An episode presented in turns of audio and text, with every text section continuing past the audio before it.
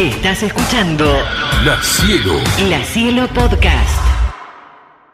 En el transcurso de la semana pasada muchos periódicos se hicieron eco, eh, no solamente en Mar del Plata, porque en Mar del Plata en la playa Bristol fue como más, eh, mucha alga, mucho mucho huevito transparente, que uno no sabe de qué son esos huevitos transparentes, entonces eh, tiene que aprender, pero también se había producido acá en, en, en la costa, porque a mí me pasó que eh, fue el lunes pasado, que yo es el día que puedo ir temprano a la playa, fuimos con Gina, y Gina desesperada se revolcaba entre esos huevos, que yo digo, vas a tener un olor a pescadito, no sabía de qué eran los huevos. Entonces dije, bueno, y entre las algas, ¿no? Que no era la gran cantidad que se vio en Playa Bristol, pero sí se vio. Vamos a charlar de este tema, algas y huevos transparentes en la Playa Bristol de Mar del Plata, con Laura Schechter, que es bióloga del Instituto Nacional de Investigación y Desarrollo Pesquero. Laura, ¿cómo te va? Hola, buen día, ¿cómo estás? Bien, muy bien. ¿Qué son los huevitos transparentes? ¿De qué son?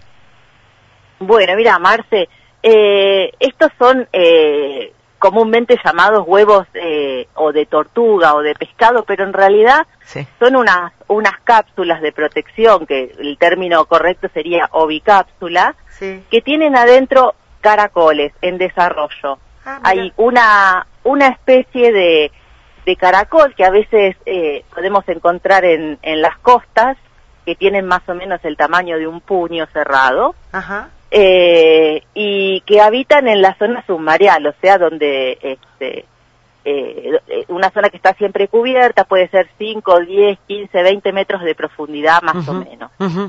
y- Y- pero ¿y por qué caracoles en desarrollo? ¿Qué se supone? ¿Que están creciendo, que están alcanzando su punto máximo para después romper esa cápsula y salir? Sí, exactamente. Hay Ah. muchas especies de caracoles que eh, tienen, eh, después de, de la, de la fecundación, Sí. una, un huevito y una larvita que están libres y se desarrollan eh, en, el, en el agua, digamos. Ah, y esos En- caracoles son todos separados. Déjame que te pregunte algo porque se me- ¿Son todos Sí. hermanitos esos caracolitos? Son todos hermanitos, sí, Ah, sí. mira, mira qué Vienen de, de una misma de una misma hembra que este, generó esta esta cápsula de protección para que eh, el, los los hijitos Sí. eh, se desarrollen ahí adentro Sí. hasta que tienen el tamaño de un mini caracolito. Y Ah. cuando ya terminan ese ese desarrollo inicial, digamos que en otras especies no existen esta en esta cápsula de protección, Sí. rompen esa cápsula y se, eh, y se incorporan ya al, al medio Al marino, al al, medio fondo, marino. que es su hábitat. ¿Qué se supone que es el caracolito antes de convertirse en esa, en esa eh, de, de crear su cascarón de, de, de, de eso que después nosotros salimos a recoger, pobrecito? ¿Qué, qué, qué se supone que es? ¿Cómo es? Eh, bueno, tienen, puede tener un- una fase que son unas larvitas que están eh, flotando, llamémosle, en el agua, que son parte del, del plancton. Tienen distintos nombres científicos, creo que no no vale la pena marear No, a la no, gente, no, no, pero no. este Pero es como Eh, una larvita. un- es una larvita, sí, eh, que en un momento, eh, cuando llega a determinado momento de su desarrollo, hace un, una metamorfosis y se transforma en un pequeño caracol que directamente ya se incorpora al fondo. Ahí está. En este caso, Sí. esta, esta especie Sí. no tiene ese, ese ciclo, eh, digamos, eh, libre en el, en el agua, sino que está más protegido, porque esa cápsula justamente lo está protegiendo de muchos depredadores hasta que tienen un tamaño más grande. Cuando yo veo la cápsula en la playa, ¿qué significa? ¿Que ya rompieron y salieron de ahí? ¿O puede ser que aparezca y, y- y estén todavía dentro?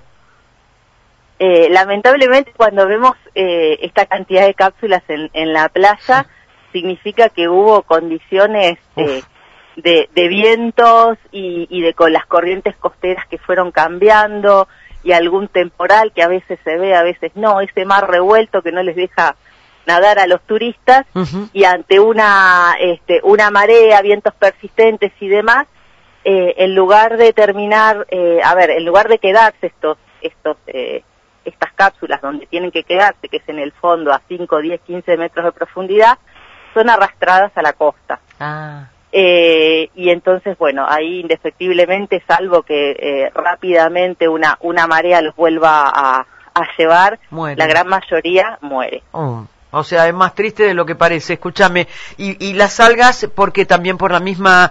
¿Qué es lo que pasó en el transcurso de esas horas que hizo que estos huevos transparentes se aparecieran y las eh, algas aparecieran en esa cantidad en Playa Bristol? Debe haber habido una revolución ahí abajo tremenda, ¿no?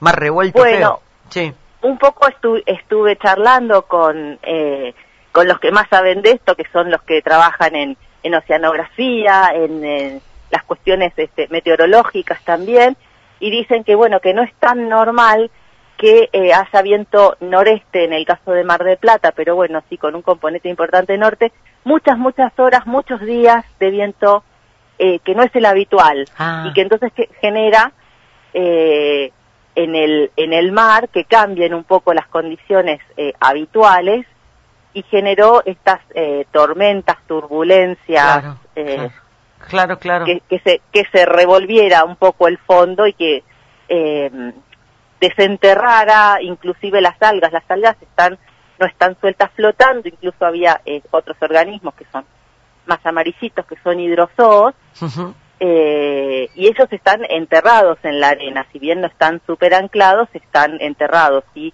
el agua para eh, desenraizar, llamémosle todo esto, eh, tiene que tener un cierto grado de energía. Claro. Evidentemente con, con los temporales es lo que sucede. Claro. Y arrastró todo junto, junto con algunos otros bichitos chiquititos que por ahí estaban ahí, eh, a las a las costas con, con las mareas O sea, dentro uno podría analizar que dentro de lo que sucedió fue algo poco habitual, eh, producto del cambio climático o, o, o, por qué por eh, esto de los vientos que no no tienen tanta persistencia y que por primera vez la han tenido.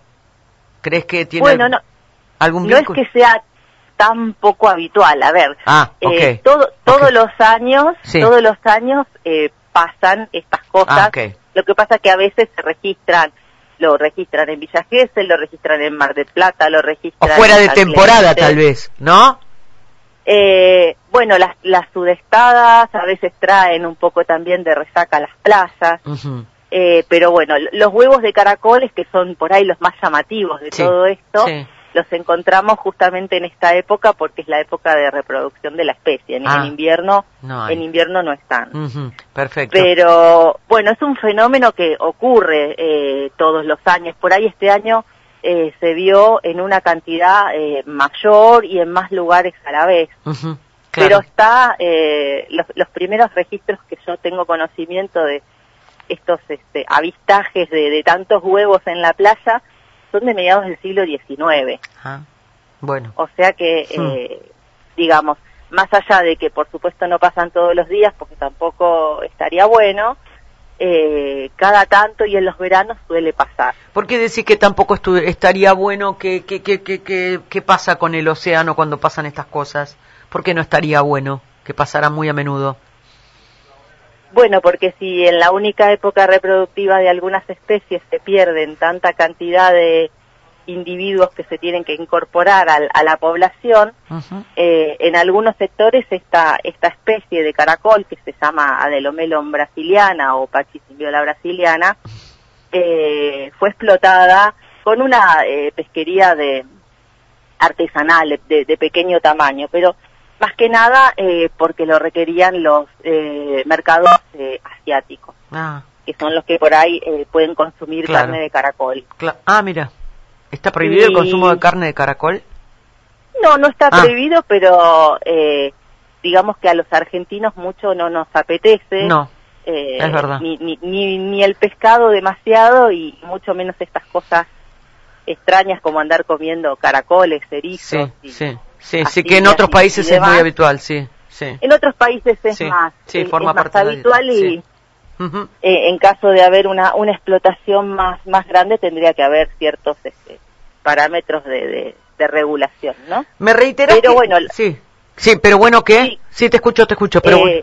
Sí, No, que bueno, que eh, es, fueron muchos, este, muchos eventos en poco tiempo de una gran cantidad de, eh, de organismos. Entonces, eh, indudablemente, si uno siguiera esta, esta población de caracoles a lo largo del tiempo, vería eh, que ha tenido un, un, un sablazo en, en su, por ahí, bueno, no es el término más científico, pero...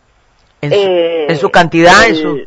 el- claro, si uno siguiera vería que este año el, el- la incorporación de nuevos individuos a, a la población eh, sin duda va a ser muchísimo menor Claro, claro, claro. Como, por eh, todo lo que se ha perdido. Pero no por no no en peligro de extinción o sí, Eh, porque viste que a veces uno no se da cuenta y, y pasan esas cosas y dice, ay, qué lindo, la perrita se revolcaba, mirá qué divertido, ¿no? Es como la nieve en, en, en verano o esas cosas que a veces nos divierten pero que nos están hablando de algo que se está complicando, ¿no? Eh, puede, Eh, no, no, no sería, no sería extinción porque no es una especie rara de la que hayan pocos organismos y, y muy sectorizados en un lugar. claro. La especie se distribuye eh, desde Río de Janeiro hasta eh, hasta los golfos patagónicos. Ah. Entonces tiene una, una distribución amplia, por más que en algunos sectores eh, tenga más eh, individuos que en otros. Entonces, la especie en sí no es que esté en peligro, pero sí que la población de toda esta zona se va a ver eh, un poquito diezmada posiblemente por todos estos eventos. claro, eh, cree- son, sí. son predadores, predan sobre sobre almejas principalmente y algunos otros organismos y además son eh, son comidos por, por otros organismos y me imagino que eh, entre otras cosas las gaviotas se habrán dado una panzada en la playa Había muchas Eh, gaviotas, ¿verdad? En estos días claro, paradas y porque- apostadas sobre los techos de los balnearios. Muchas. bueno la, los caracolitos estos Sí. eh, pico, picotean justamente los eh, est- estas cápsulas para romperlas y comerse los, los embriones de los caracoles Qué maravilla la naturaleza, ¿eh? Cada uno está ahí eh, buscando su alimento, qué bárbaro. Eh, bueno, no sé, algo más que nos quieras contar que se me escape de preguntarte por desconocimiento más que nada, ¿no? Porque uno se sorprende frente al evento pero no sabe de qué se trata. ¿Algo más que creas que es necesario destacar?